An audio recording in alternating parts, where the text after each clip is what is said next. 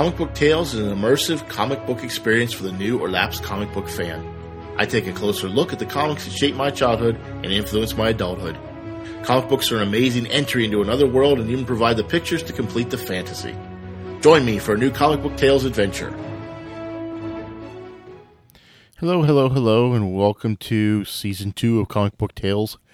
Um, I just got finished reading again the untold um, story of Marvel Comics.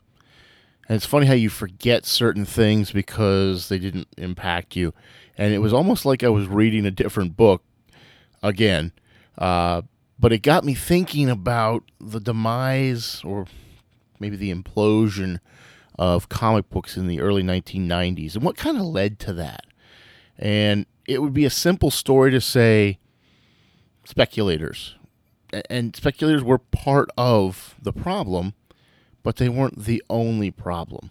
So in season two, I kind of want to branch out a little bit into what I see as the possible downfall of comics um, in that period of time and, and understand something.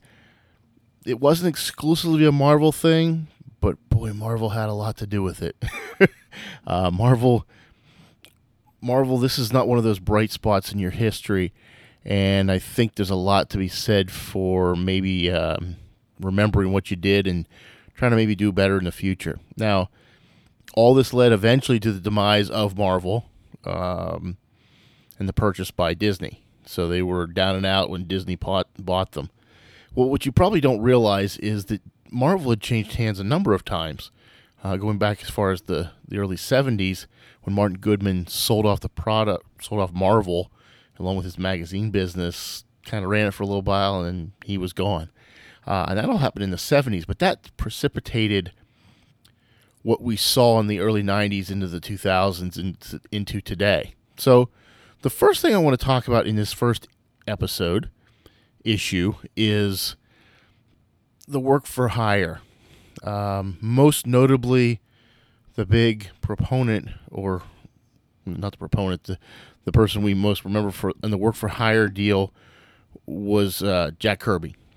Um, Jack Kirby came up in the 40s, 30s, and 40s, um, predominant with Marvel in the 60s into the 70s. Um, but noticeably, as he aged, he got more, he appeared to be more angry and more belligerent and more um, put upon. Um, you know, that that's one man's opinion. Obviously, everybody can take it for what they want from what he said and what he read and all the things that go into that. So all what a work for hire really means is that I pay you to do a certain job. Your work for hire. You're not an employee. Uh, think of it as somebody you get your ba- your bathroom remodeled in your house. You pay that contractor to come in and remodel your bathroom. He is paid to remodel your bathroom. He is not an employee, not a permanent employee of your of you or your family. He comes in, does the job, and he leaves. Work for hire. Seems simple, right?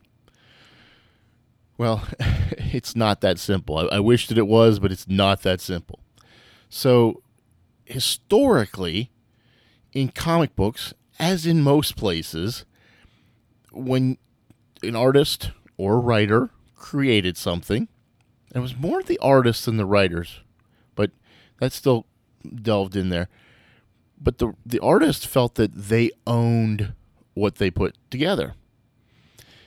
And because they created it. The artists have always felt that this wouldn't exist if I hadn't created it out of thin air. Um, and Stan Lee's made the argument, but they wouldn't have something to create if they weren't told what to create. Now, yes, this artist's vision is to I take direction and I put something on the paper, and you either like it or dislike it, or we change it or whatever.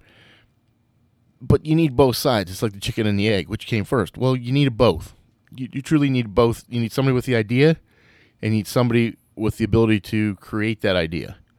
Um, so if you didn't create it, you maybe you're halfway there.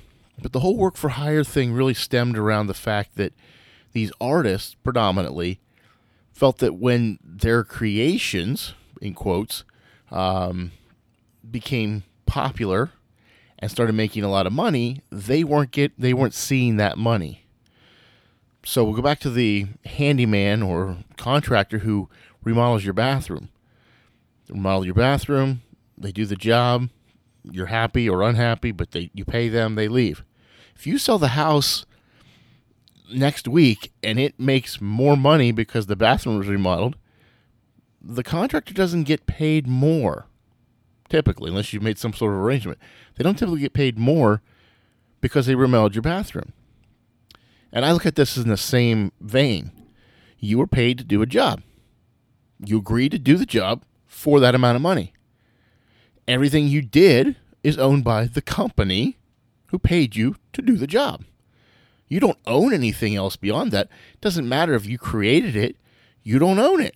Interior designers don't own the homes they design. They're very beautiful. It came out of their imagination, but at the end of the day, they don't own the home. They just they're the ones who designed it and they were paid for that job. Work for hire. Well, Jack Kirby and many other artists began to feel like they were being taken advantage of. And here's the reality. They were paid to do the job. And this I've always felt this way. Even after rereading this, I don't think Stan Lee went out of his way to give somebody else credit for things. Stan likes the credit. Stan likes to hog the credit. But he did say that other people were involved in those things, but I think they were very thin skinned and felt that they needed to get more recognition. Um, Marvel's the first company to put in letter, you know, who lettered it, who wrote it, who inked it, that kind of thing. So they were the first to do that. So pushing, pulling, kicking and screaming, they did it and it was a it was a band-aid on an open wound, but it was still something. You know, when Kirby created this stuff, he he was still known. Stan Lee still gave him shout outs in the in the book that he was writing. And the Marvel method, as we talked about in season one, the Marvel method was basically it was plotted out by the artist, and Stan would go back and fill in the dialogue. And if the art didn't match what he thought he was going to put for the dialogue, he changed the dialogue to match the art because it was easier that way. He was doing all the books at that time, so it didn't matter to him, it made his job a little easier to do. And I think for that reason, Kirby and a lot of other artists at Marvel specifically, not only at Marvel, but a lot of them at Marvel, felt that they did a lot more work than a normal artist. And, and there was problems at Marvel when they couldn't get somebody who could handle that type of method because they needed complete direction. And that's not how Marvel worked. We give you an idea, you run with it, and you make it a certain way and you do a certain thing and I'm able to put my, my words in afterwards and make the whole thing come together. DC didn't operate that way. DC operated more of a collaboration. The artists would draw what the writer told them to draw, and it wasn't a lot of free freewheeling. And some people like that, and some people don't. Some people like the free freedom to do what they want, and a lot of the comics showed that in the '60s and '70s, sometimes in the '80s. But what happened, this work for hire just kept festering and festering and festering. And Jack Kirby eventually left Marvel, went to DC, promised the world, didn't get what he thought, came back for a little bit, promised a lot of things, didn't feel like he got it. And he was just bitter to the end of his life. His wife was bitter uh, about how she felt she had been treated. And what you're going to find throughout this whole theme is it's about respect. That's that's what that's what all these people were craving is respect, respect, respect. Forget that they were paid. And was it a pittance? Sure, it was a pittance. But you got to remember, and I, I try to tell people this all the time the company took the risk to put your work out. They fronted the cost for the printing, the distribution, the time, and all the contracts that went into making all that happen. You wrote and or you you drew yes, you did something and you were paid for that. Was it handsome? No, but you had a chance to negotiate that and you took the took it as it was offered. The company put mo- more risk into it than you did, therefore they deserve the lion's share of the profits from that. You're never going to convince most people or a lot of people that you know just because you created it you don't deserve more of it. They always there's always this feeling like, "Oh, if I had come up with that on my own, I'd be a millionaire or a gazillionaire." And maybe you would. But the reality was in the 60s, if you weren't working for a publishing company, you weren't going to get your art seen. You weren't going to put out a comic book because you couldn't afford to. Again, somebody had to do it. Now, in today's day and age, with the internet, Could you put out a web comic? Yeah, you can put out a web comic. Is it going to get seen? Maybe. Maybe not. But you'd be the owner, the creator, and getting all the royalties that come with that. So the work for hire thing, as we progress through the season, you're going to see it. It it is the impetus, in my opinion, behind the collapse of Marvel Comics and DC Comics and the comics world in general that they barely came back from um, to exist as what they exist today. And some would say the comics have never fully recovered from that time. Um, I don't know that I disagree with that completely. I think there's bright spots, but we're going to get into that. So, as we progress through this, I just want you to think about that. And I want you to say, okay, I see your perspective. I agree, I disagree.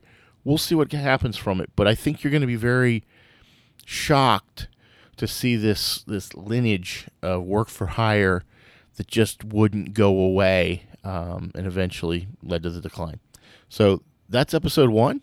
I hope you've enjoyed it. I think it's going to be interesting because not a lot of people have talked about this area. They talk about work for hire, but they haven't really tied it in. And I think this is going to be interesting as we delve into this. So join me for the next episode as we talk more about the progression of the demise of comic books. Thanks for joining me. I'm Chad. I'll talk to you soon.